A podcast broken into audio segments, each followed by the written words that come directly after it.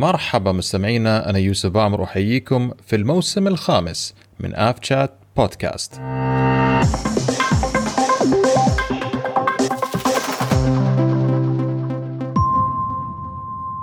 السلام عليكم ورحمة الله وبركاته. حياكم الله مستمعينا الكرام في الحلقة الثانية من الموسم الخامس آه، لبرنامجكم آف شات. آه، يسعدني اليوم أني أقدم هذه الحلقة بصحبة آه، الأخت إيناس. مساك الله بالخير يا إيناس الرئيسي. مساك الله بالنور والسرور أخوي. سعيدين اليوم بتواجدك وتسجيلك معنا لأول مرة في ظهورك عبر حلقاتنا من حلقات البودكاست. طبعا اللي ما يعرف إيناس ترى إيناس يمكن أول مرة تظهر ويانا لكن لا شك إنها من الجنود المجهولين لنجاح هذا البودكاست. في قسم مراقبة ومنتجه المحتوى. الله يعطيك العافية وتشرفنا بوجودك ويانا في هذه الحلقة. الله يعافيك. الشرف لي. طبعا كنت فريق المونتاج ومراقبة الحلقات والحين انتقلت لشيء جديد وتجربة جديدة. نفس ما يقول أبو سالم أبو سالم دائما يشجعنا على آه، يعني تنويع الأصوات. الحمد لله إحنا عندنا آه، كادر جميل. وحريصين إن نسمع مثل أصواتكم ولا شك بأنك أنت آه، وكل الفريق يعني كل واحد يشكل إضافة وكل واحد هني يكمل الثاني في هذا البرنامج. خلينا قبل ما ننتقل إلى أول فقرات الحلقة نتقدم بأحر وأسمى آيات التهاني والتبريكات إلى مقام خادم الحرمين الشريفين الملك سلمان بن عبد العزيز آل سعود وإلى ولي عهده صاحب السمو الملكي الأمير محمد بن سلمان بن عبد العزيز آل سعود ولي العهد ورئيس الوزراء في المملكة العربية السعودية الشقيقة وإلى كافة الشعب السعودي وإلى مستمعينا آه، بشكل أخص آه، من المملكة العربية السعودية وإلى كافة عشاق عالم الطيران في المملكة العربية السعودية بمناسبة ذكرى يوم التأسيس. عسى الله يا رب يحفظ بلادكم ويديم علينا وعليكم الأفراح. وإن شاء الله دائما من تقدم إلى تقدم ومن إنجاز إلى إنجاز في ظل هذه القيادة الحكيمة. كما لا يفوتني إني أبعث باسمى آيات التهاني والتبريكات إلى مقام حضرة صاحب السمو الشيخ نواف الأحمد الجابر الصباح أمير دولة الكويت وإلى ولي عهده صاحب السمو الشيخ مشعل الأحمد الجابر الصباح وإلى كافة الشعب الكويتي وإلى مستمعينا بالأخص من دولة الكويت وإلى كافة عشاق عالم الطيران في دولة الكويت بمناسبة آه، آه، ذكرى اليوم الوطني الثاني والستين وذكرى يوم تحرير دولة الكويت عسى الله يديم علينا وعليكم الأفراح ويحفظ يا ربي الكويت وأهلها من كل شر ومن تقدم إلى تقدم ومن نجاح إلى نجاح بإذن الله يا رب العالمين. مستمعينا الكرام لا تنسون تتابعونا عبر منصاتنا المختلفة الأبل بودكاست، الجوجل بودكاست، السبوتيفاي والستيتشر ومؤخرا أيضا على يوتيوب حيث تجدون حلقاتنا وأيضا آه، لا تبخلون علينا بدعمكم وبتعليقاتكم وبتفاعلكم على منصاتنا في التواصل الاجتماعي على التويتر والإنستغرام آه، خلونا مستمعين الكرام ننتقل إلى أولى فقرات هذه الحلقة واللي راح تكون فقرة الأخبار واللي راح آه، تحمل بعض الأخبار اللي راح تحوز على اهتمامكم. فاصل ونرجع لكم. حياكم الله مستمعين الكرام في فقرة الأخبار. طبعا أنتم متعودين يمكن آه، إن تسمعون مشاركاتي أنا ويوسف وأبو سالم فقرة الأخبار فهالمره خلنا نبدأ بإيناس ولا شو تقولين إيناس؟ أتشرف طبعا أقدم أولى الأخبار لهاليوم ولهالحلقة أه بنبدأ إيه تفضلي أعطينا اللي عندك أيوه بنبدأ بالخبر الأول العربية للطيران تسجل أرباحا صافية قياسية خلال عام 2022 كشفت العربية للطيران عن تحقيق نتائج مالية قياسية خلال السنة المالية المنتهية في واحد وثلاثين ديسمبر ألفين اثنين وعشرين حيث ضاعفت الشركة أرباحها وعدد المسافرين على متن رحلاتها مقارنة بالعام السابق. وواصلت خططها التوسعية محققة أداء مالي وتشغيلي قوي. وسجلت العربية للطيران أرباحا صافية قدرها واحد point اثنين مليار درهم إماراتي خلال السنة المالية المنتهية في واحد وثلاثين ديسمبر ألفين واثنين وعشرين. بزيادة نسبتها سبعين بالمية مقارنة بسبعمية وعشرين مليون درهم للعام ألفين وواحد وعشرين. ووصل حجم الإيرادات الشركة للعام ألفين واثنين وعشرين إلى خمسة point اثنين مليار درهم إماراتي. بزيادة نسبتها خمسة وستين بالمية مقارنة بالإيرادات المسجلة في ألفين وواحد وعشرين والبالغة ثلاثة بوينت اثنين مليار درهم. وساعد النمو القوي في أعداد المسافرين والذي تجاوز أعداد ما قبل الجائحة الأداء المالي والتشغيلي الذي حققته الشركة لعام ألفين واثنين وعشرين. آه، صراحة العربية يعني أنا أشوف واحدة من طبعا أسباب نجاحها تنوعها في تنوعها في الوجهات وإنها من أكثر الشركات المواكبة للسوق حاليا. والحين العربية ما عادت تشغل من مطار واحد اللي هو مطار الشارجة. آه لا توسعت تشغل الحين من مطار أبو ظبي تشغل من مصر من الإسكندرية وتشغل أيضا من المغرب. ومن كل مطار فيهم تشغل إلى وجهات عديدة. فأنا أشوف هاي نقطة نقطة قوة حق العربية. والحين قاعدة تستغل آه عودة السوق بعد كورونا فبالعكس يعني أنا أشوفها من يعني مثال للشركه لشركة الطيران الاقتصادية الناجحة في المنطقة يعني. آه، النهضة أو القفزة اللي قاعدة آه، تسويها يعني أشوفها قاعدة تسبق وايد من شركات طيران هني في المنطقة.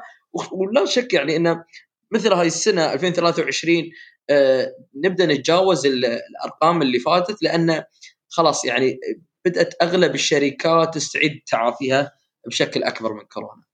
فبالعكس يعني كل التوفيق للعربية للطيران وحتى الشركات الثانية آه، لكن مثل ما قلنا أنا أشوفها يعني مثال جيد لباقي الشركات.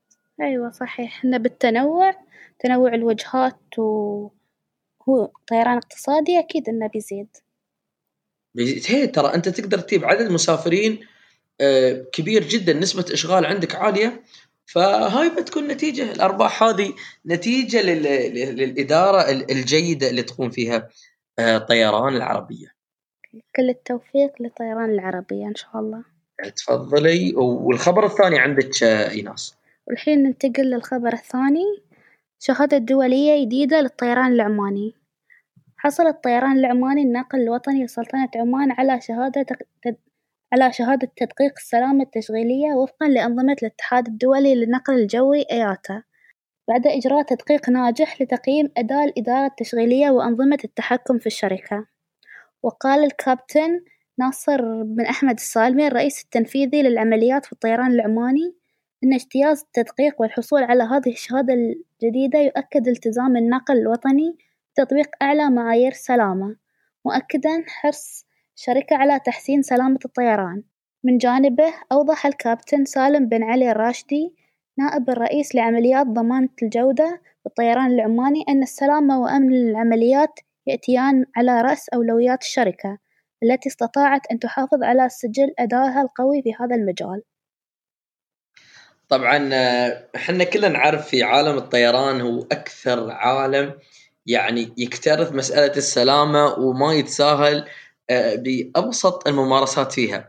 فقطاع الطيران دائما يحافظ على أعلى معايير السلامة وخطوة الطيران العماني إنها تعزز من آه، من مكانتها كشركة رائدة آه، يعني للحفاظ على أمن وسلامة الطيران بشكل عام. أنت تتكلم على طائرة وتتكلم على ركاب والأنظمة التشغيلية بشكل عام تحتم عليك إنك تجعل السلامة اولى اولوياتك وهذه الخطوة آه، يعني أيضا بترفع من مكانة الطيران العماني دوليا خصوصا إن آه، أنت الحين لازم تواكب هذه آه، المعايير معايير النقل الجوي خصوصا في في في مجال السلامة. تتكلم على سلامة الكابينة تتكلم على سلامة التشغيل وتتكلم على كثير معايير معايير السلامة يعني عالم كبير جدا. وأيضا أن عالم الطيران آه، يركز جهوده ويحافظ على هذه المعايير بقدر المستطاع تجنب الله يبعد عنا وعنكم الحوادث والكوارث مستقبلا. إن شاء الله بإذن الله. الحين ننتقل للخبر الجاي عندك عمران؟ أه أه ما عندك مشكلة باخذ أه الخبر التالي من دبي حيث أعلن مطار دبي عن ارتفاع في حركة أو نقل المسافرين حركة نقل المسافرين في 2022 إلى أكثر من 66 مليون مسافر. يعني بنسبة تتجاوز ال 127% طبعا من المتوقع أن يستقبل المطار حوالي 78 مليون مسافر هذا العام مع استعداد الإمارات لاستضافة أحداث دولية كبرى من بينها مؤتمر المناخ اللي هو الكوب 28 وحيث توقعت مؤسسة مطار مطارات دبي الشركة المشغلة للمطار أن يبلغ عدد المسافرين ال 64.3 مليون مسافر لكن الرقم تجاوز هذا الرقم اللي هم كانوا متوقعينه تجاوز تقريبا بحوالي 1.8 مليون مسافر حيث صرح الرئيس التنفيذي لمجموعة مطارات دبي السيد بول جريفيث لرويترز أن حوالي 60% من المسافرين كانوا يقصدون زيارة دبي بين حوالي 40% من المسافرين اللي هم رحلات ال connection flights أو رحلات الترانزيت. وأوضح أيضا جريفيث أنه لن يتفاجأ إذا بدأوا في تجاوز المستويات الشهرية قبل جائحة كورونا في النصف الثاني من العام. كون إن الأرقام الحالية لا تزال أقل من تلك المسجلة قبل الجائحة وأضاف أنه آمل أن تواصل تحقيق أرقام في الاتجاه التصاعدي. يعني كل هذه بالعكس اللي نشوفه حاليا إن دبي قامت تستعيد تستعيد قوتها حتى قبل زمن الجائحة. أنا بالنسبة لي اشوفه أمر يعني أنا شخصيا أستغربه إن تجاوزت أرقام إكسبو.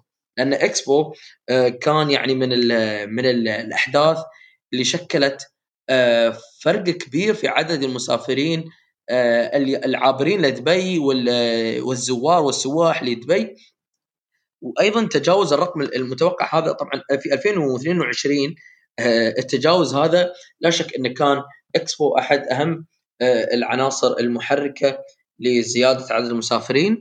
ف يعني بالعكس أنا أشوف ان سوق السفر الحين يتطلب يعني يتطلب مثل ما يقولون مواكبة للنشاط اللي قاعد يصير. الناس خلاص يعني ما ما عادها بالتحفظ اللي كان يصير بداية كورونا. سوق السفر انطلق بشكل أكبر وبشكل توسعي. ولا ننسى أيضا إن الفعاليات والأحداث العالمية زادت بشكل كبير زادت بحيث إن نقدر نقول انه خلاص يعني نقدر نقول إن القيود شبه انتهت في أغلب دول العالم. نحن يمكن في الإمارات عندنا أغلب القيود انتهت ولكن نتكلم على سوق السفر حول العالم. ولا شو تقولين إيناس؟ أيوه بما إن الحين خلاص إن كورونا تقريبا انتهى فزاد سوق السفر والناس تروح لوجهات جديدة تستكشف أماكن جديدة وتشوف الفعاليات اللي تصير في الدول.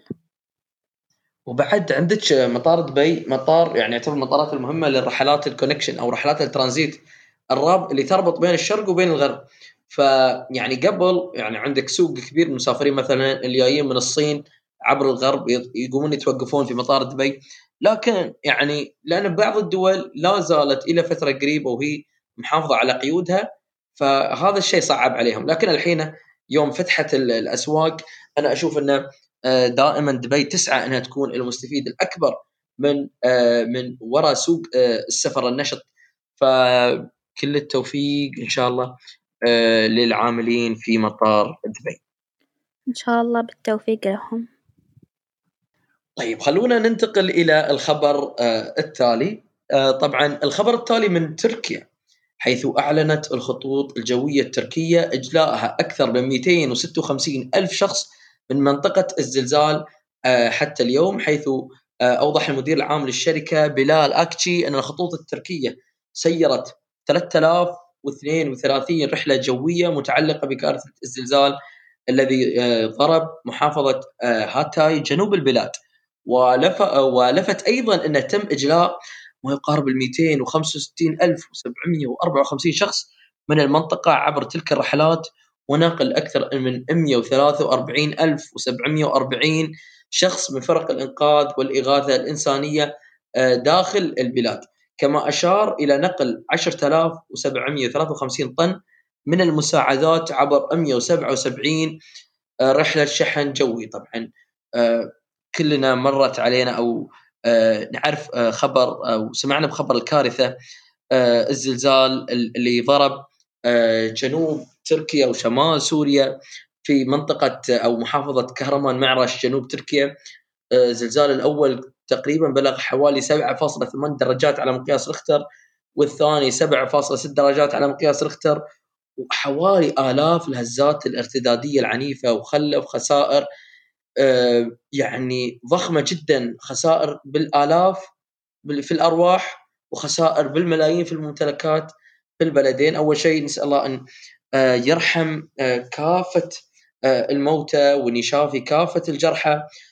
لا زالت البلدان هذه تعاني من تبعات هذا الزلزال.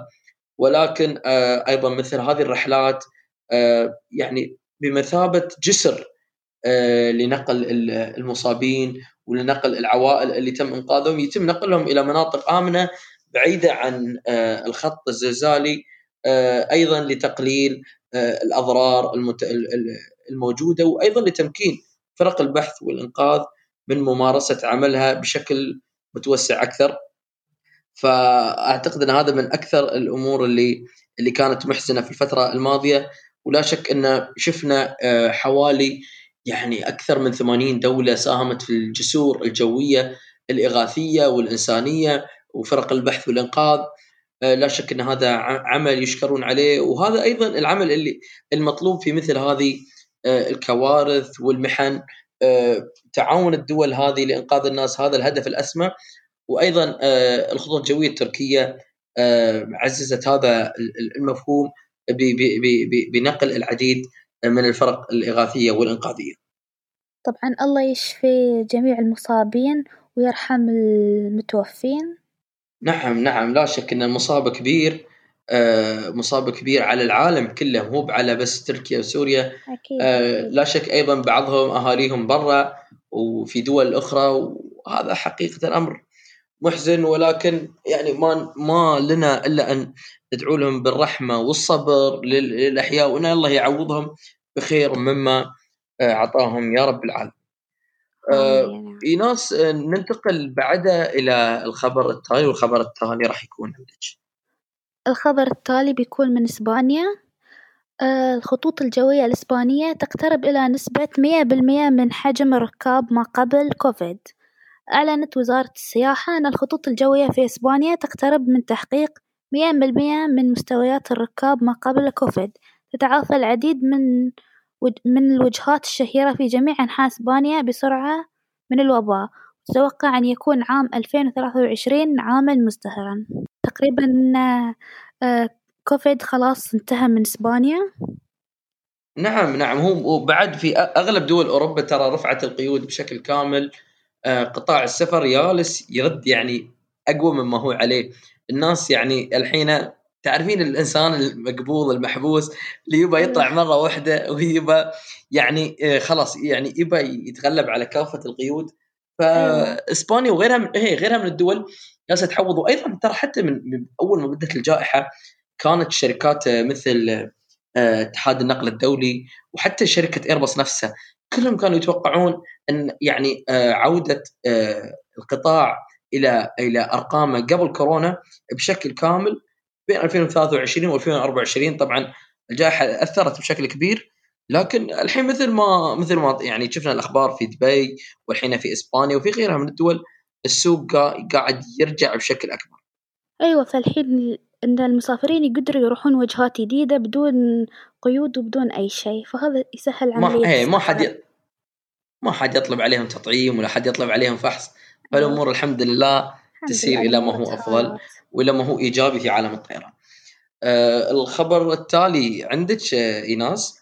عندنا الخبر الجاي من قطر مطار تجدد بنجاح المستوى الثالث من برنامج اعتماد الانبعاثات الكربونية للمطارات الصادرة عن مجلس المطارات الدولية. أعلنت الشركة القطرية لإدارة وتشغيل المطارات مطار عن نجاحها في تجديد المستوى الثالث من برنامج اعتماد الانبعاثات الكربونية للمطارات الصادرة عن مجلس المطارات الدولية لمدة عام آخر.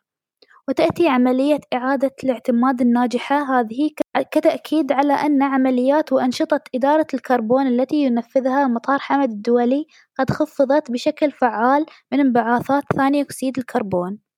يذكر بأنه في العام الماضي حصل مطار حمد الدولي مرة أخرى على لقب أفضل مطار في العالم.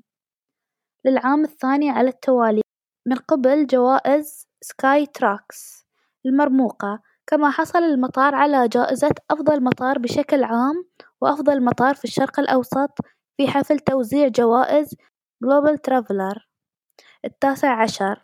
نعم.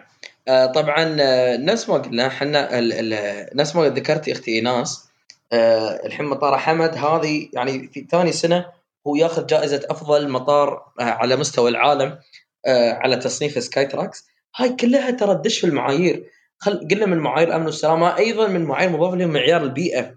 آه يعني المطارات تحاول تقلل من البصمة الكربونية آه بإيجاد دائما آه حلول مبتكرة توفر آه الهواء النظيف حتى يعني أتكلم في تشغيل مطارات يحاولون يبتعدون الحين قاموا عن الوقود العادي اللي كانوا يستعملون ال sustainable fuel وايد من يعني شركات طيران حول العالم ومن بينها الحين قطر أطلقت رحلات تجريبيه بال sustainable fuel حسبت إنه يعني يخف انبعاث ال CO2 اللي هو carbon dioxide آه، وهذا أيضا ترى يعزز معاييرهم في في Skytrax ودائما يعني يعطي أفضلية للشركة هذه أو للمطار هذا.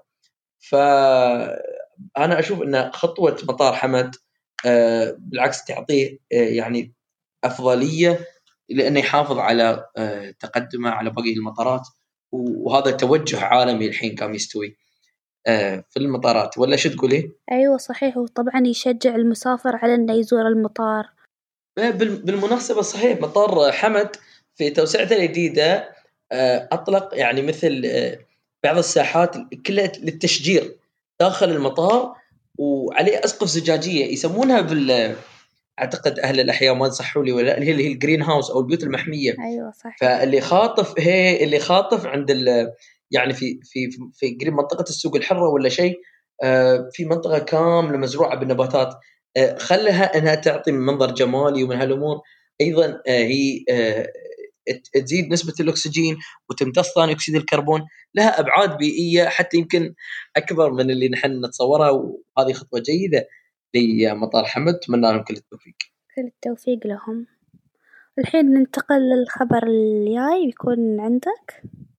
نعم آه خليني آخذ آه الخبر آه التالي. أخت إيناس الخبر التالي من آه الهيئة العامة للطيران المدني في سلطنة عمان حيث أعلنت آه سلطنة عمان عن فتح أجواءها أمام جميع الناقلات الجوية آه، طبعا وفق آه، اتفاقية شيكاغو.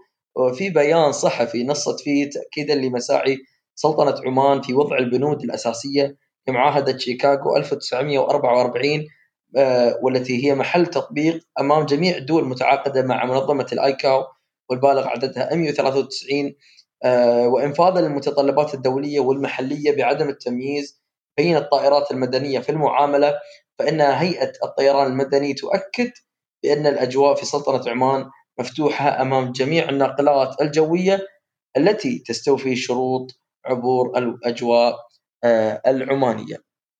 آه هذا طبعا هذه الاتفاقية آه تمت في 1944 مثل اتفاقية مش اتفاقية سلام الطيران اتفاقية اللي هي اتفاقية الأجواء الجوية. عفوا اتفاقية الأجواء الجوية فتعطي كل دولة السماح لاجوائها لاستخدام اجوائها آه، للتنقل حول العالم لأن خصوصا مثل سلطنة عمان آه، تعتبر وجهة في المنتصف للرحلات بين الشرق وبين الغرب. نعم أنا لو تسمحي لي أيضا آخذ الخبر التالي والخبر التالي راح يكون من الهند. الهند تشتري 470 طائرة آه، بأكثر من 34 مليار دولار حيث أعلنت آه، الخطوط الجوية الهندية هذه الطلبية العملاقة والتي تعد الأكبر في تاريخ الهند. شراء 470 طائرة من شركتي ايرباص وبوينغ آه، مثل ما قلنا هي الصفقة الأضخم في قطاع الطيران التجاري في الهند وقدرت بوينغ قيمة الطلبية ب 34 مليار دولار وتسلط صفقة الهند العملاقة لشراء طائرات بوينغ الضوء على تعافي القطاع من تداعيات وباء كوفيد 19 وعلى طموح شركة الطيران الهندية لتعزيز وجودها العالمي بعد أعوام من الانكماش وفق وكالة رويترز. وتعتزم شركة الطيران الهندية شراء 250 طائرة. إير آه، طائرة من طائرات الإيرباص منها 210 طيارات A320 neo وحوالي 40 آه، طائرة من A350 طراز A350 آه، بالإضافة إلى 220 طيارة من بوينغ منها 190 طيارة اللي هي لل 737 Max و20 طيارة ال Dreamliner 787 و10 طائرات اللي هي ال triple 7 X الجديدة آه، بحسب إعلانات منفصلة صدرت يوم الثلاثاء وجاء أكبر طلب منفرد سابق لشراء طائرات ضمن صفقة أبرمتها شركة امريكان ايرلاينز يعني هي تجاوزت الرقم القياسي لامريكان إيرلاينز في 2011 2011 أمريكان إيرلاينز طلبت حوالي 460 طيارة. آه، صراحة رقم اشوفه رقم خيالي للهند. آه، ودائما طبعا شركات الطيران نفس ما قلنا تركز في اسطولها على الطيارات ال narrow bodies. أتوقع إن هي مش إن الطلبيات فحسب لكنها استبدال.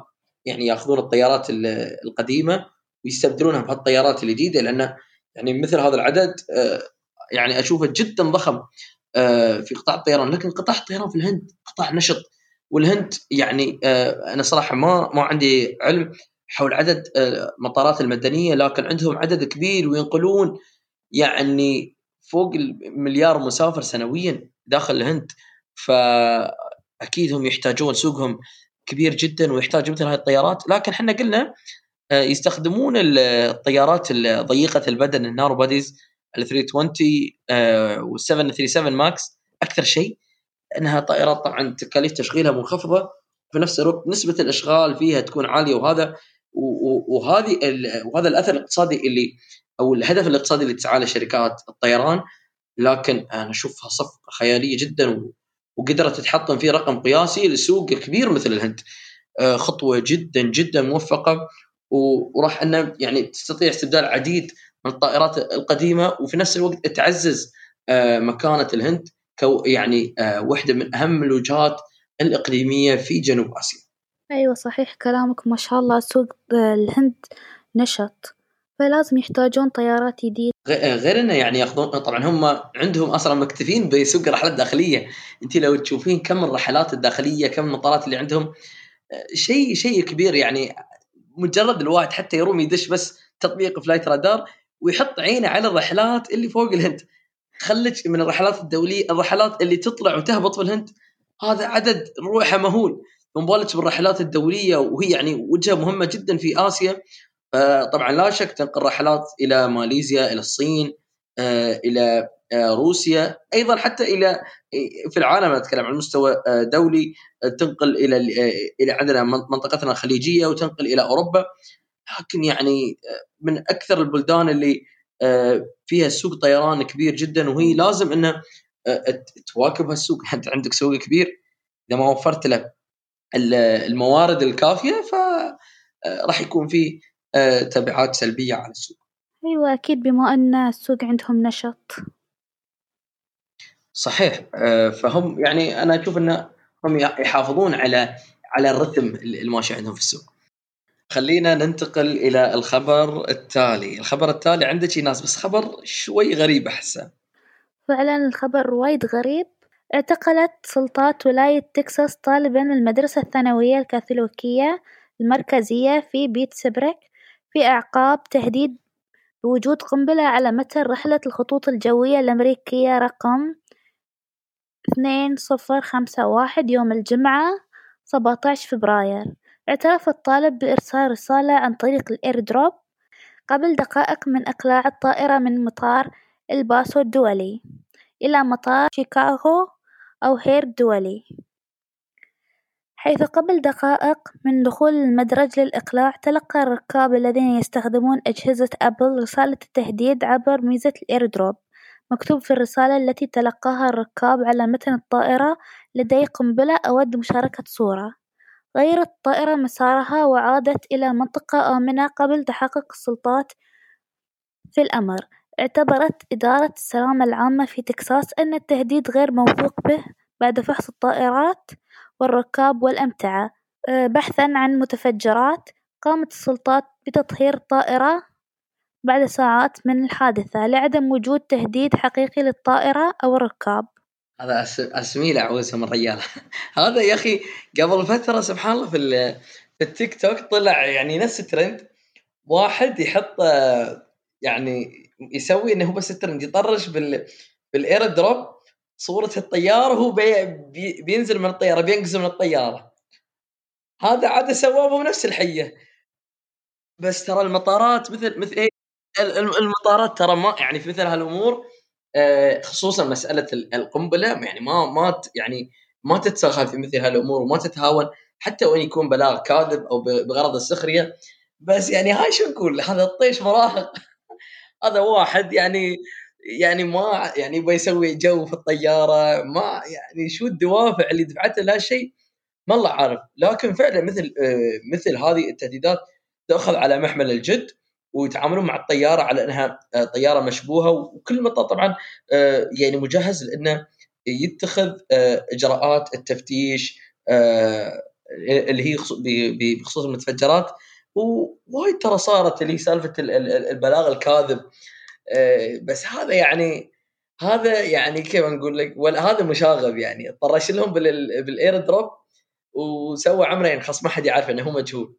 لكن ترى مثل هالأمور إيه، ولا عوزهم لا عوزهم بس ترى يعني حتى لو هو صغير يلقون القبض عليه لأنه هذا يعني بغى يسوي لهم كارثة بغى يوديهم في داهية. جريمه يوديهم في داهية فعليا. أنت لو أنت لو راكبة عنده لو راكبة عنده خلج من هذاك اللي بيقول لك بينقز من الطيارة ولا شيء بنقول يخطف لكن واحد قال في قنبلة ولا شيء الواحد يدور السلامة. أيوه كل حد يدور, يدور سلامته يبى يوصل يبى يوصل يبى يوصل بخير عاد ما يبى يتلته في اللي جاي. لكن حتى يعني حتى لو قلنا هو مراهق ولا شيء آه، لازم يلقون القبض عليه ويتخذون فيه الإجراء المناسب. الحمد لله نحن ما عندنا هالفوضى ولا ولا مصيبة. لكن في, في أمريكا في أمريكا ترى الوضع شوي يعني لأن في آه، في شوية تساهل بعض الإجراءات ولا كذا. فيعني توصل عادي يعني حتى ما تستغربين من الناس نفسهم هناك عندهم دوافع عندهم لا الحمد لله نحن منطقتنا الناس هادية والواحد كل واحد يدور سلامته. الحمد لله أهم شيء.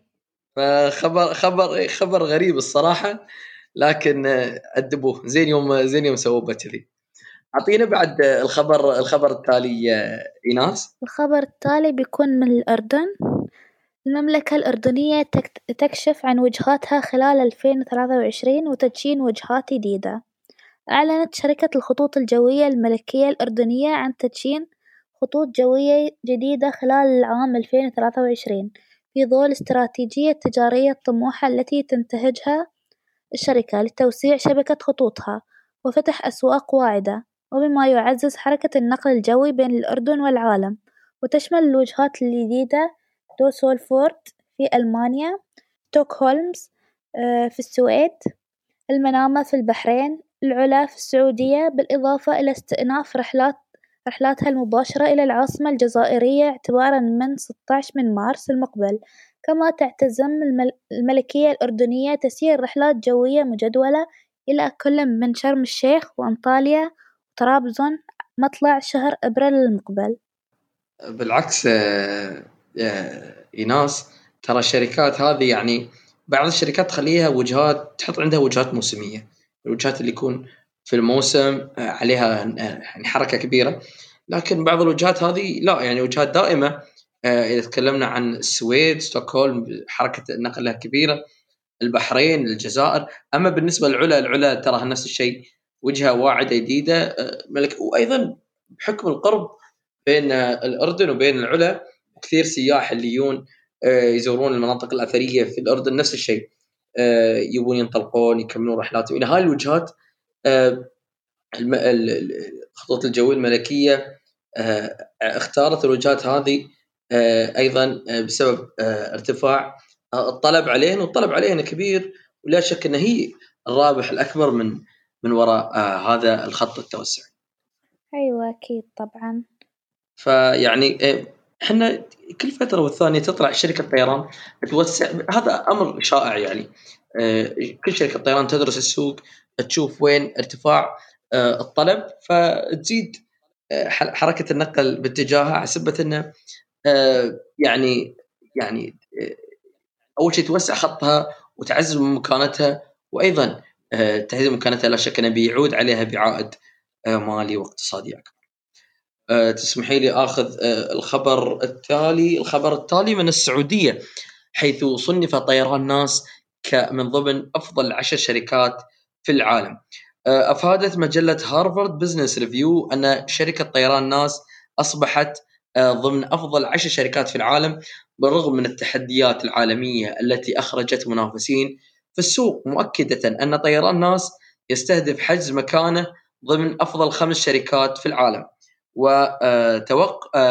وتوقعت المجلة في دراسة بحثية أجرتها أن يكون عدد طائرات أسطول طيران ناس حوالي 56 طائرة بحلول عام 2023 محققا زيادة بأكثر من 100% مقارنة بمطلع 2021 وشددت الدراسة على أن موافقة مجلس إدارة طيران ناس على زيادة عدد طلبيات الطائرة الطائرات الجديدة إلى 250 طائرة. يعزز موقع الشركة لتكون أكبر شركة طيران اقتصادي في الشرق الأوسط وأكبر مالك للطائرات الحديثة.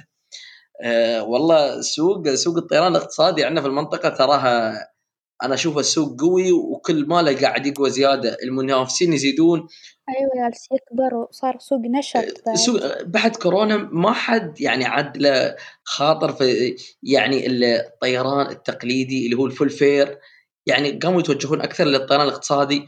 فالحين أنا أتكلم منطقتنا يعني منطقتنا عندنا طيران السلام فلاي دبي طيران ناس طيران العربية فلاي أديل أه وعدة شركات طيران أخرى في المنطقة وحتى ويز وغيرها من الشركات. كل وحدة تبى يعني أه يعني تواكب هذا يعني أه هذا السوق اللي قام يستوي. طيران ناس تفوقت أمانة في هالمجال والأرقام اللي قاعدة تحققها. يعني حوالي ضعف رقم 2021 أنا أشوفه نجاح كبير وأتمنى لهم المزيد إن شاء الله من التوفيق وأيضا طيران ناس قام يوسع خطوط سفره إلى أوروبا وإلى وسط آسيا وإلى غيرها من الوجهات. أيوه هم يختارون الوجهات المناسبة اللي الطلب عليها يكون زيادة. نعم نعم هو يعني يقيسون السوق اللي عندهم في نفس الوقت يعني يسعون إن تكون وجهات لها نسبة إشغال عالية جدا. فهذا الشيء اللي أو النظام اللي انتهجته طيران ناس. كل التوفيق لهم إن شاء الله. بإذن الله. الخبر التالي أيضا من السعودية بإن مطار الملك خالد الدولي تصدر مطارات المملكة في الالتزام بالمواعيد. أصدرت الهيئة العامة للطيران المدني في المملكة العربية السعودية تقريرها الشهري عن أداء مطارات المملكة الدولية والداخلية لشهر يناير 2023 وفقا ل 14 معيار أساسي لقياس الأداء وذلك تطبيقا للتوجهات الاستراتيجية التي تستهدف تجويد الخدمات المقدمة للمسافرين ورفع مستواها وتحسين تجربة المسافر. آه وطبعا آه مطار الملك خالد آه نال المركز الأول في الالتزام بالمواعيد وطبعا من من الجوائز أيضا الأخرى التي أهديت المطارات مطار الملك فهد الدولي بالدمام، مطار أبها الدولي، مطار الأمير نايف بن عبد العزيز بالقصيم، وأيضا مطار الملك عبد العزيز بجدة حيث قسمت إلى خمس فئات تبدأ بفئة المطارات الدولية اللي حازت عليها حاز عليها مطار الملك خالد وفي المطارات الإقليمية مثل مطار القريات وأيضا الهيئة العامة للطيران المدني اتبعت مبدأ الشفافية تجاه تقييم أداء المطارات التي يزيد أعداد المسافرين فيها عن ال 15 مليون مسافر سنويا وحصل مطار الملك خالد في الرياض على المركز الأول بنسبة التزام 82% حيث جاء في المركز الثاني مطار الملك عبد العزيز الدولي في جدة ونسبة الالتزام بالمواعيد وصلت 73%. طبعا المطارات هذه اللي مطار الملك خالد في الرياض ومطار الملك عبد في جدة يعني مطارات يعني ثقيلة من ناحية العدد عدد المسافرين اللي فيها كبير جدا. مسألة إنك تحافظ على المواعيد ترى مسألة مو بالبساطة اللي يتوقعها المسافر. يعني في أمور تشغيلية آه، أيضا الخطوط الجوية تسعى انه يعني لتواجد كل الركاب في الوقت. فنسبة إن الطيارة تطلع في الوقت آه، يعني مسألة شوي يعني حساسة من ناحية الوقت. فمحافظة مطار الملك خالد على هذا الرقم لا شك انه نجاح وأيضا إحنا نطمح إن كل المطارات يعني تزيد من هذه النسبة لأن دائما التأخير خصوصا التأخير غير المجدول أو التأخير غير معلن مسبقا هذا لا شك إنه يسبب كثير من التبعات على الراكب نفسه. طبعا إحنا ما نتكلم على التأخير اللي يصير بسبب الأحوال الجوية لا. التأخير طبعا يحصل بسبب عوامل عده ولكن مطار الملك خالد حافظ عليها على هذه النسبة رغم من تنوع شركات الطيران اللي فيه وهذا يدل على كفاءة قسم العمليات التشغيلية الأرضية بالمطار وأيضا يعني كفاءة المراقبة الجوية. أيوة أكيد ما شاء الله عليهم وهذا يعتبر إنجاز. إنجاز كبير. نعم نعم. وكل كل المطارات نحن نتمنى أن تحذو هذا الحذو وبالعكس تحقق أيضا نسب أعلى للمسافر. إن شاء الله يعني أنا والله نفسي يعني مسافر ما أحب ابدا الانتظار اللي يكون أكثر من حدة لأن دائما المسافر يحسب الوقت عنده بالشيء الواحد وكل امور محسوبه. آه طيب الخبر التالي إيناس لو تنتقلين آه إلى الخبر التالي بيكون عندك. الخبر التالي بيكون من إسبانيا آه، شو هي قواعد السفر الجديدة في المطارات الإسبانية؟ طبعًا في قواعد سفر جديدة صارت في المطارات الإسبانية، سيتمكن المسافرون المنطلقون من المطارات الإسبانية في رحلات خارجية أو داخلية من حمل أكثر من مية ملي من السوائل في حقائب اليد عند السفر، اعتبارًا من عام ألفين وأربعة وعشرين، يمكن للمسافر حمل سوائل أخرى في حقيبة اليد شرط ألا تزيد سعتها عن مية ملي. وسيتمكن المسافرون أيضًا من ترك أجهزتهم الإلكترونية بأمتعتهم خلال التفتيش الأمني في المطارات، لكن السؤال لماذا التغيير في القواعد؟ أيوه هذا السؤال اللي أنا كنت أبى اللي يعني كنت مستغرب منه، إن أغلب المطارات تحط يعني تعرفين أنتِ دائمًا في السوائل يوم بتاخذين ماي ولا تاخذين شيء يردونك. أيوه. ياخذون يعني كميات. ليش ليش صار هذا التغيير؟ بس خبريني عنه. التغيير طبعًا صار تم حظر السوائل في حقائب اليد منذ عام ألفين وستة بعد إفشال عملية إرهابية على متن رحلة جوية كانت متجهة من لندن إلى مدريد، وقالت الشرطة آنذاك أنه تم وضع عبوات ناسفة في زجاجات للمشروبات الغازية، كما يمكن إخفاء أسلحة أو مواد متفجرة داخل الأجهزة الإلكترونية، وسمح التقدم التكنولوجي بتسهيل هذه القوانين. حاليًا تقوم الماسحات الضو تقوم الماسحات الضوئية ثلاثية الأبعاد والتي تعتمد على تقنية الأشعة السينية للتفحص والتعرف على المواد المتفجرة دون الحاجة إلى إزالة السوائل من الحقيبة. طبعًا إيه هذه يعني هذه النقطة دائمًا تتعبنا إحنا المسافرين، يوم بتسافر ويكون معاك أحيانًا ماي، حتى الماي ما يخطفونه أيوة ساعات في إيه من عند التفتيش. يعني أنا جتني فترة كنت استغرب أقول لهم زين هذا يعني أنتم ليش صنفتوا الماي من ضمن الممنوعات؟ إلين ما شفت كان في فيلم حاطينه في ناشونال جيوغرافيك آه، وحدة من أعتقد هو نفس الحادثة اللي هم ذكروها آه، كانت طالعة من لندن وكانوا مخبين بعض المتفجرات يعني حتى طريقة إن الشخص انه يهرب المواد المتفجرة داخل غرشه يعني بيني وبينك ما دخلت مخي لين شفتها يعني ما بس يعني شيء غريب. فبعدها طبعا إحنا قلنا قطاع الطيران ما يعني أمور السلامة عنده خط أحمر آه، ما يتساهل فيها. فتم منع كل أول شيء كل السوائل ما تدخل إلى حقيبة الأمتعة تدخل في الشحن طبعا. بعدين آه، شو سووا؟ قاموا يحطون شرط معين آه، كمية معينة العطور أعتقد تدش في شنط اليد ولا ما أدري إذا إذا عندك خلفية إيناس أيوة الدش عادي لكن أقل من مية ملي. أقل من مية هي أقل من مية. فهم الحين تجاوز زودوا الكمية هذه لأن الحين المسح الضوئي قبل كان يعتمد بس أجهزة الإكس راي الحين أعتقد حتى في الليزر وفي في وايد أجهزة لل أيوة يعني الحين. للفحص. أيوة خلاص هم يقدرون يكشفون المتفجرات أسهل فيستخدمون أجهزة جديدة ومتطورة أكثر. فتقدر تكشف على الأشياء الثانية. والتكنولوجيا ما تتوقف يعني. ترى إحنا هاي مثلا استخدام ال X-ray هاي إحنا نقول هبة قديمة أو يعني تكنولوجيا قديمة لكن هي كشفت لنا وايد من الأمور. وهو هاي التكنولوجيا نفسها موجودة ويطورون عليها يضيفون عليها بعض الإضافات كاشف حراري آه، كاشف آه، اللي هي مثل ما قلنا الليزر وغيرها من الكواشف. أيوه صحيح. آه، أنا إذا تسمحي لي باخذ الخبر التالي الخبر التالي من إنجلترا.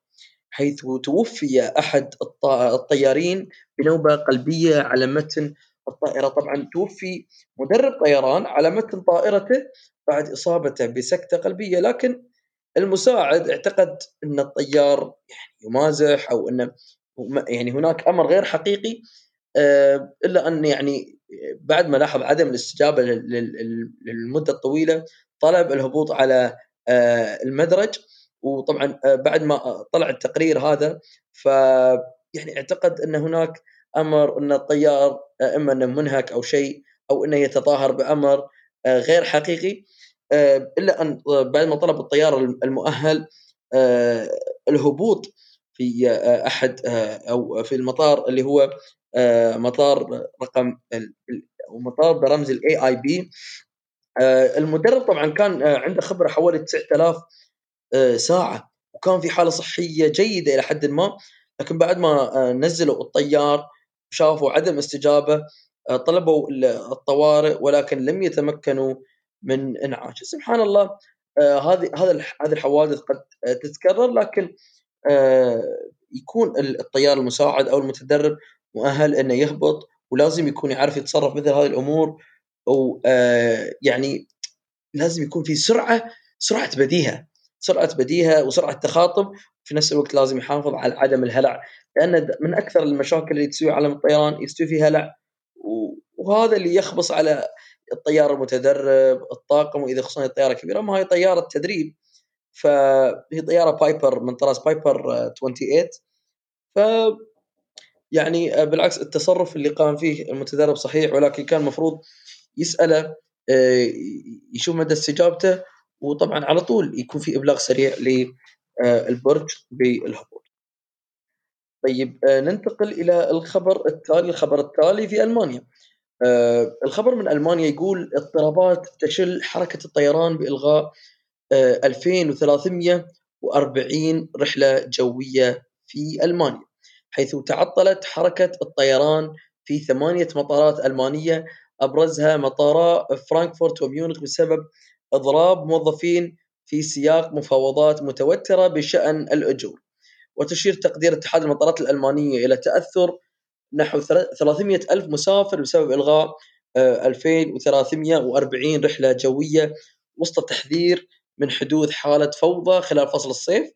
آه، يعني هذا طبعا آه، من الظواهر اللي وايد انتشرت في المطارات الأوروبية بعد جائحة كورونا ظاهرة الإضرابات.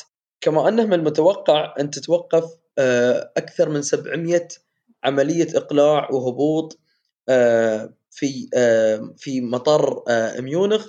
وطبعا أيضا من المطارات اللي ممكن تتأثر بريمن دورتموند فرانكفورت هامبورغ هانوفر شتوتغارت ولايبزيغ هاي طبعا كلها مطارات تتأثر بالاضراب وما يتوقع أن تتم تأثر بالرحلات الطبية والفنية والرحلات الطارئة خصوصا لمؤتمر ميونخ للأمن الذي بدأ بالأمس طبعا تم تنظيم أيضا إضراب مماثل قبل شهر في مطار برلين وتأجلت بعد 300 رحلة. آه هاي ظاهرة يعني انتشرت في أوروبا في الفترة الأخيرة حتى في لندن. في لندن تكررت الإضرابات الفترة الماضية بشكل كبير آه تسبب في إلغاء أحيانا رحلات حوالي آه، أو تأخير في الرحلات أكثر من 20 ساعة آه، يعني طبعا يكون أكثر دافع للإضراب هذا أن الموظفين المطارات ما يستلمون رواتبهم في الوقت الصحيح آه، ويكون عادة يعني مسائل متعلقة بالإدارة المالية بين الموظفين وبين شركاتهم. فهذه ظاهرة متعبة منهكة لعالم الطيران. خصوصا أنت عندك طيارات يعني طايره مسافات بعيدة تحتاج تهبط والهبوط هذا يحتاج إلى آه، طاقم أرضي ويحتاج إلى آه، طاقم تفتيش يحتاج إلى الاضراب لا شك انه يسبب في تأخير كبير ويسبب في خسائر. تقدر بملايين أو هي نعم به عشرات الملايين من الدولارات. طبعا وبالتزامن مع هذا الإضراب يخطط لفتهانزا إلى إلغاء أكثر من 34 ألف رحلة في الصيف. لأن طبعا لفتهانزا تواجه نقص موظفين. بعضهم تم الاستغناء عن خدماتهم في فترة كورونا. لكن لفتهانزا أعلنت أنه بيظل بيكون في تقليص رحلات من فرانكفورت وميونخ بسبب نقص الموظفين وبسبب الاستغناء عن خدمات أيضا وبسبب الاضراب اللي الإضراب اللي تكلمنا عنه فأبلغت شركة الطيران الركاب المتأثرين يعني لتقديم حلول بديلة مثل تذاكر القطار والإقامة الفندقية. بننتقل إلى خبر أنا أشوفه خبر عاجل ولكنه خبر أيضا مهم. الخبر اللي يكون حول انطلاق بإذن الله يوم غد يوم 27 فبراير 2023 انطلاق أول رحلة فضاء طويلة الأمد من الوطن العربي حيث سينطلق رائد الفضاء الإماراتي سلطان النيادي إلى مهمة طويلة الأمد في محطة الفضاء الدولية ليخوض أطول مهمة فضائية في تاريخ العرب. حقيقة إنجاز مشرف يقوم فيه سلطان النيادي وإنجاز مشرف لدوله الإمارات العربية المتحدة واللي أرسلت قبل حوالي سنتين أول رائد فضاء إماراتي اللي هو كان هزاع المنصوري إلى رحلة إلى محطة الفضاء الدولية. ولكن كانت رحلة قصيرة قصيرة الأمد لكن رحلة سلطان راح تكون رحلة طويلة ومتوقع أن تنطلق رحلة سلطان النيادي مع فريق من ناسا إلى محطة الفضاء الدولية ابتداء من يوم اللي بيصادف يوم غد الاثنين 27 فبراير الساعة العاشرة و45 دقيقة صباحا.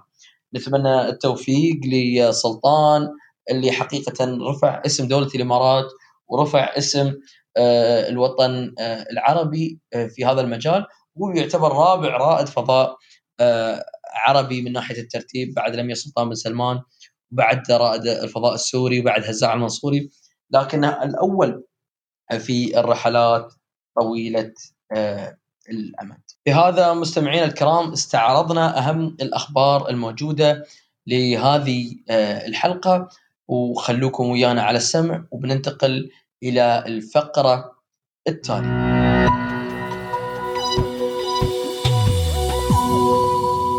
السلام عليكم ورحمة الله وبركاته طابت أوقاتكم كل خير معكم أخوكم المهندس سالم الزعابي مهندس طيران وصانع محتوى مؤثر في مجال الطيران في مواقع التواصل الاجتماعي صفحات أبو ظبي افيشن طبعا كيف كانت بدايتنا في مجال الطيران؟ طبعا كانت بداية مليئة بالتحديات شعور الخوف والتوتر أثناء التقديم. نجهل وما نعرف شو المستقبل يحمل لنا في الدرب.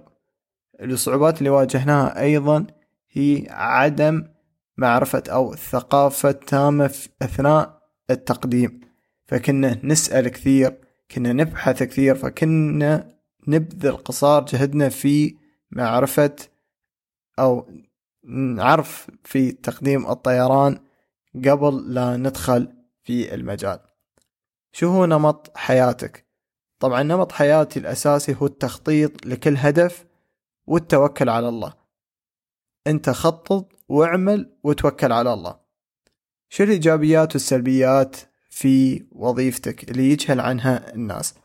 طبعا أنا كوني كمهندس طيارة مهندس طيران الإيجابيات في الوظيفة طبعا هي أول إيجابية واللي أشوفها أفضل إيجابية هي النظر للطائرات والعمل بشكل عام. إيجابيات أيضا السفر اكتشاف العالم وتحديات جديدة دائما.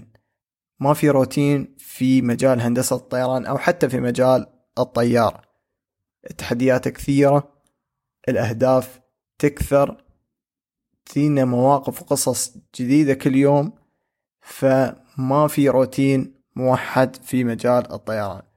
وأيضا من إيجابياتها أن تشرفنا بمعرفة الكثير من الناس يكون في حياة اجتماعية كبيرة في مجال الطيران. طبعا السلبيات الموجودة في مجال الطيران أو هندسة الطيران هي مثلا العمل تحت الأجواء الحارة أو الأجواء المتقلبة المتغيرة. هذا أحد أقوى السلبيات اللي أشوفها في مجال الطيران. كثرة التحديات وضغط الوقت في مجال الطيران بشكل عام يشكل عليك تحدي كبير. الشيء الثالث جهل وعدم معرفة سبب العطل اللي ممكن يسبب لك تحديات كثيرة وتوتر ومثل إن فضول إنك تبى تعرف شو هو أو شو هو الحل للعطل الموجود على الطائرة. شو طموحاتك المستقبلية؟ طبعا الطموحات كثيرة وسقف الطموحات عالي جدا. طموحي إني أوصل لمكانة اولا يرضى فيها علي رب العالمين ويفتخر فيها نفسي وأهلي في المكان. نوصل لطموح جيد في الوظيفة طموح جيد في صناعة المحتوى نكون خير سفراء لهذا المجال وأن نوصل لمرتبة تفتخر فينا الناس وتنظر إلنا كعلامة أو قامة جيدة في مجال الطيران. طبعا شو هي أبرز المواقف اللي مرت عليك في وظيفتك في الطيران؟ طبعا المواقف كثيرة وما تخلص وإذا ذكرنا المواقف نبالنا حلقة كاملة نذكر فيها عن المواقف لكن أنا بطري ب أو بذكر بنقاط بسيطة.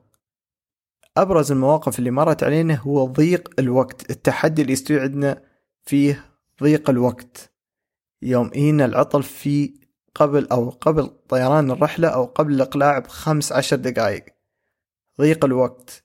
لازم تكون سريع. لازم تعرف الحل بشكل آمن وسليم.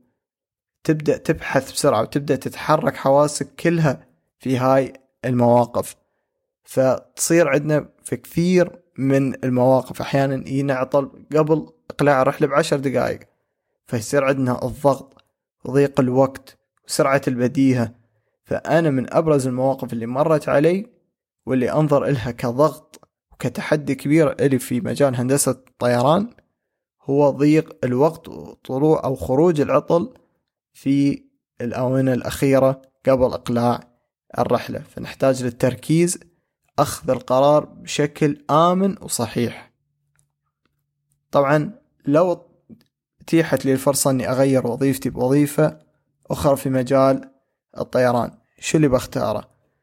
طبعا بختار المجال اللي أنا كنت أحبه وأدرس له اللي هو مجال الطيار.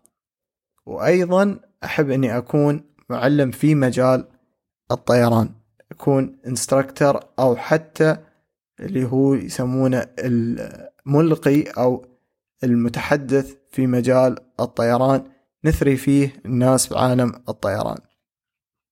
شو تتمنى من ايرباص أو بوينغ الشركة المنافسة إنها تكون متواجدة في طياراتها.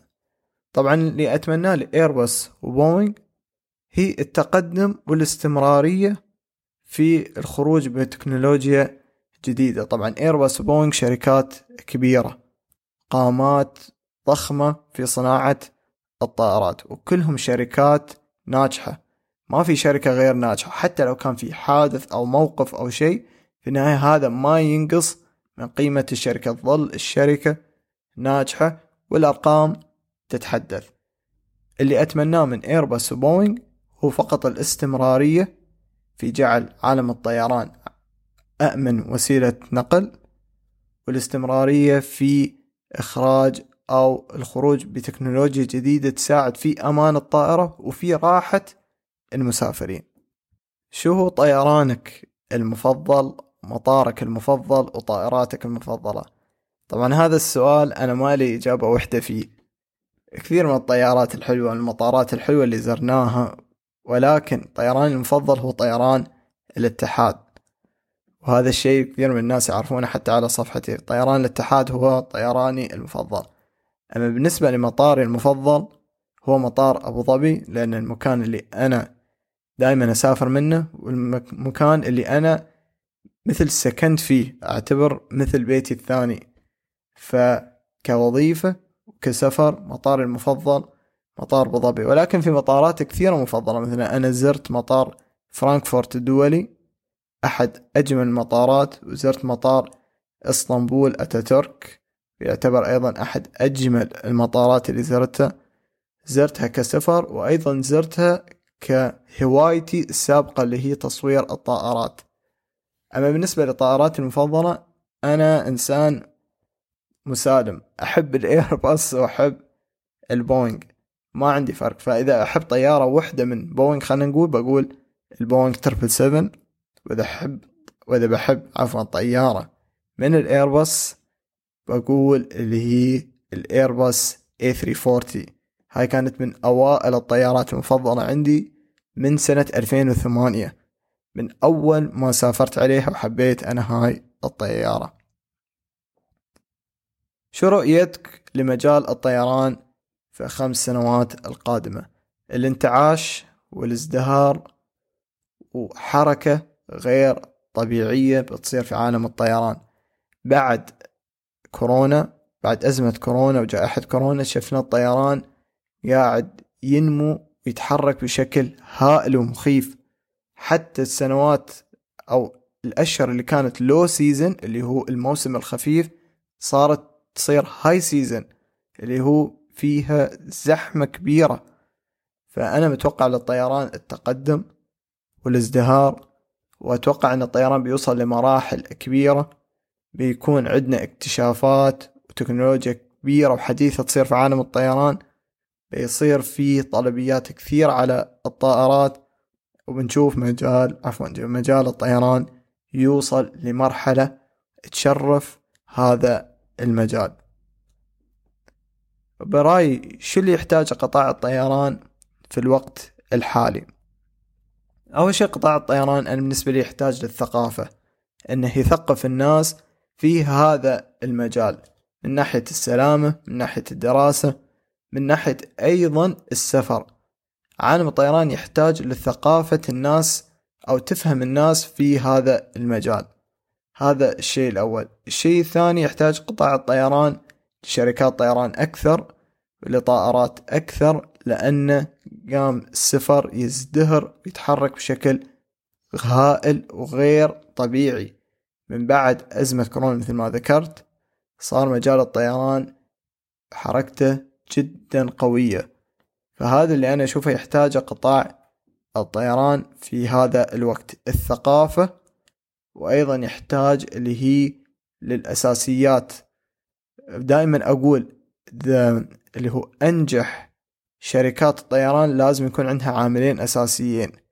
اللي هو ال manpower اللي هو العمالة أو الموظفين وال resources اللي هي مثلا الطائرات دراسة الطيران الخدمة المقدمة على الطائرة.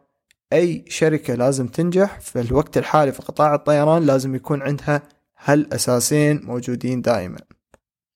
لو أتيحت لك الفرصة لتغير شيء واحد في عالم الطيران شو اللي بتختاره؟ أنا بختار شيء أشوفه جدا مهم ولازم يتغير في هذا المجال. اللي هو ثقافة وفكر الناس في مجال الطيران. بقد ما تتوسع ثقافة الناس في هذا المجال بيبدون يفهمون المجال بشكل أكبر. وطبعا في أشياء كثيرة الواحد يبغى يغيرها في هذا المجال مثل سلامة الطائرات حركة أنظمة المطار. ولكن عالم الطيران وصل لمرحلة جدا الواحد يرفع القبة عليه ولكن إذا أنا أتيحت لي الفرصة أني أغير شيء هو تفكير وفكر الناس في مجال الطيران. تقييمك لثقافة الطيران في المجتمع العربي وماذا تحتاج؟ تقييمي لمجتمع الطيران خليني بقول في تطور وتحسن. أنا بديت أدخل في مجال الطيران على ال social media سنة 2014-15 كانت ثقافة الناس شوية قليلة في مجال الطيران. كان في جهل في مجال الطيران ولكن في السنوات هذه نشوف في تحسن كبير. في هاي الأعوام في تحسن كبير في ثقافة الناس في مجال الطيران.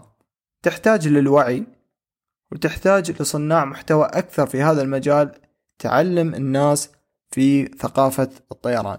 لأن للأسف بعض المرات في مواقع التواصل الاجتماعي مثل الإنستغرام التيك توك طالعين ناس يتكلمون عن مجال الطيران وهم ما عندهم الخبرة ولا يفهمون في المجال ويتكلمون في معلومات خاطئة ومغلوطة والناس تصدقهم. فنحن نحتاج صناع محتوى أكثر يفهمون في مجال الطيران. نحتاج لدورات وورشات عمل في مجال الطيران.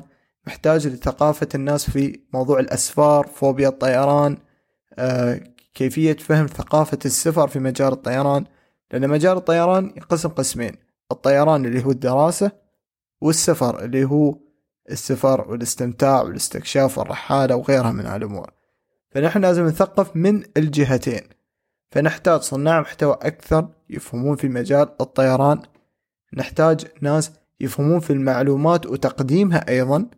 مو فقط أنه يكون صانع محتوى ويقدم عن الطيران لازم يكون فاهم اللي يبى يقدمه لأن في بعض الناس للأسف هم في مجال الطيران لكن ما يوصلون معلومة بشكل صحيح للطرف الثاني أو اللي خلف الشاشات. فثقافة الطيران في المجتمع العربي تحسنت في تحسن تدريجي ولكن تحتاج أيضا أكثر لأنك تفهم الناس في ثقافة الطيران. نصيحتك للمقبلين على دخول مجال الطيران. هي نصيحة مهمة ومشهورة ودائما أنا أقولها عندي في الحساب. أول شيء ادخل الطيران بحب قبل ما تكون بوظيفة. ترى إذا أنت ما تحب الطيران بيتعبك في المستقبل.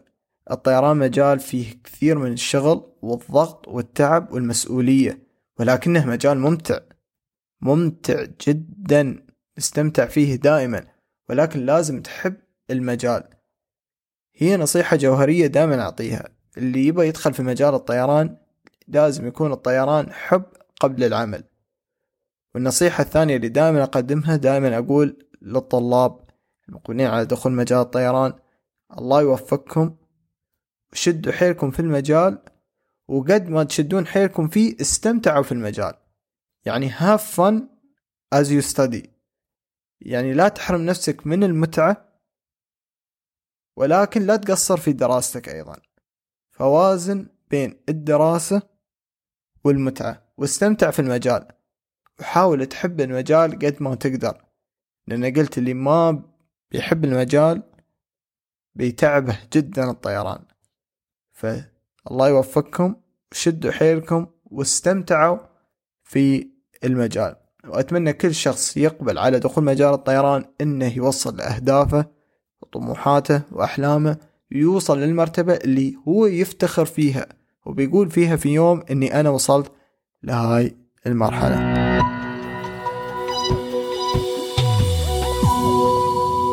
حياكم الله مستمعينا الكرام في الفقرة الثالثة والأخيرة من فقرات آه، حلقتنا لهذا اليوم واللي راح تكون آه، عبر مصطلح في عالم الطيران. مثل ما بدأنا وياكم في الحلقة الماضية آه، بأول مصطلحات الموسم اليوم نكمل مصطلحنا الجديد أكيد كثير منكم سمع عن مصطلح ال wind shear طيب هل تساءلتوا وش هو الويندشير؟ الويندشير آه، تعرف على أنها آه، يعني رياح القص ورياح القص هذه هي تغير مفاجئ في سرعة الرياح أو اتجاهها في مسافة قصيرة. عادة ما يتم وصف رياح القص الجوية على وصفين إما أنها رياح قص عمودية أو افقيه.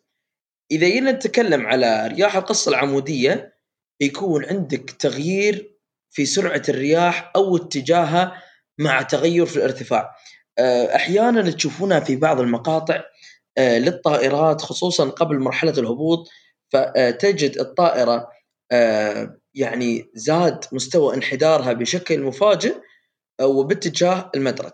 طبعا ينتظر فيها الطيار الأمر والتوجيه المناسب من برج المراقبة خصوصا بعد ما إنه يبلغه بالمقص الهوائي أو الونشيل إذا جينا نتكلم آه، عن التغيير الأفقي. التغيير الأفقي آه، هو شبيه بالكروس ويند ولكنه مفاجئ وشديد واللي كلها تصنف من ضمن الظواهر الخطرة على سلامة الطائرات. طبعا هذه الطائرة أو الظاهرة هذه تحدث في مستويات مختلفة من الغلاف الجوي.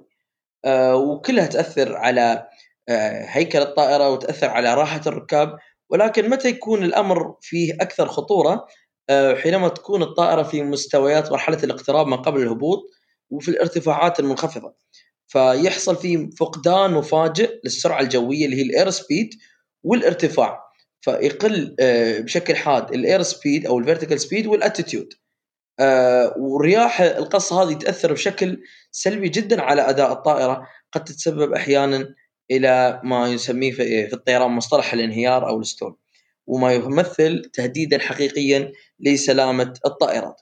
طبعا آه، لكل مشكلة في الطيران آه، لها أمور تنبيهية ولها بعض الحلول المقترحة لتجنب مثل هذه الظواهر. طبعا آه، أول شيء يجب على الطيار متابعة التقارير الصادرة من سلطات الطقس والأرصاد في المطار أو في الوجهة اللي راح يوصلها ويتابعها أول بأول ويتابع التغيرات واتجاه الرياح وسرعة الرياح ومن هالأمور.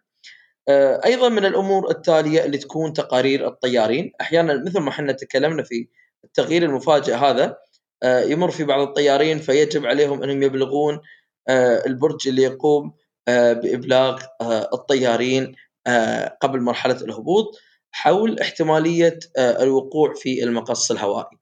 وأيضا ممكن آه، تتم ملاحظتها عن طريق الطاقم ويتم إبلاغ فيها الطيارين. آه، طبعا عندنا رادار الطقس على متن الطائرة، رادار الطقس أحيانا آه، يكشف يعني عنف أو مدى قوة الهواء أو مدى قوة الغيمة اللي يدخل فيها الطيار ويحدد منها الطيار إذا كان بالإمكان الهبوط أو يظل تجنبها.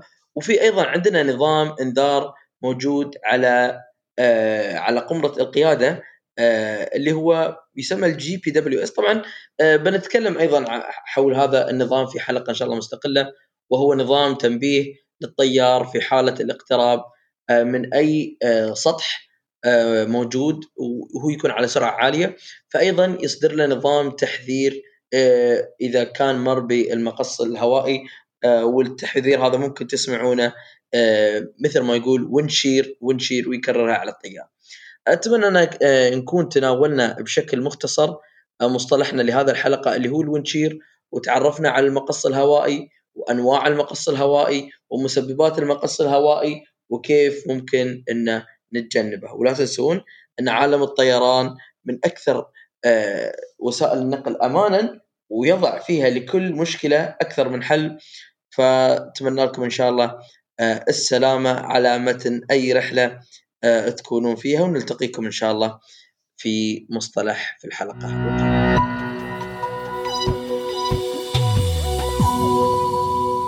وبكذا مستمعينا نكون وصلنا إلى نهاية حلقة اليوم. نتمنى إنها نالت على إعجابكم وانتظرونا في الحلقة القادمة.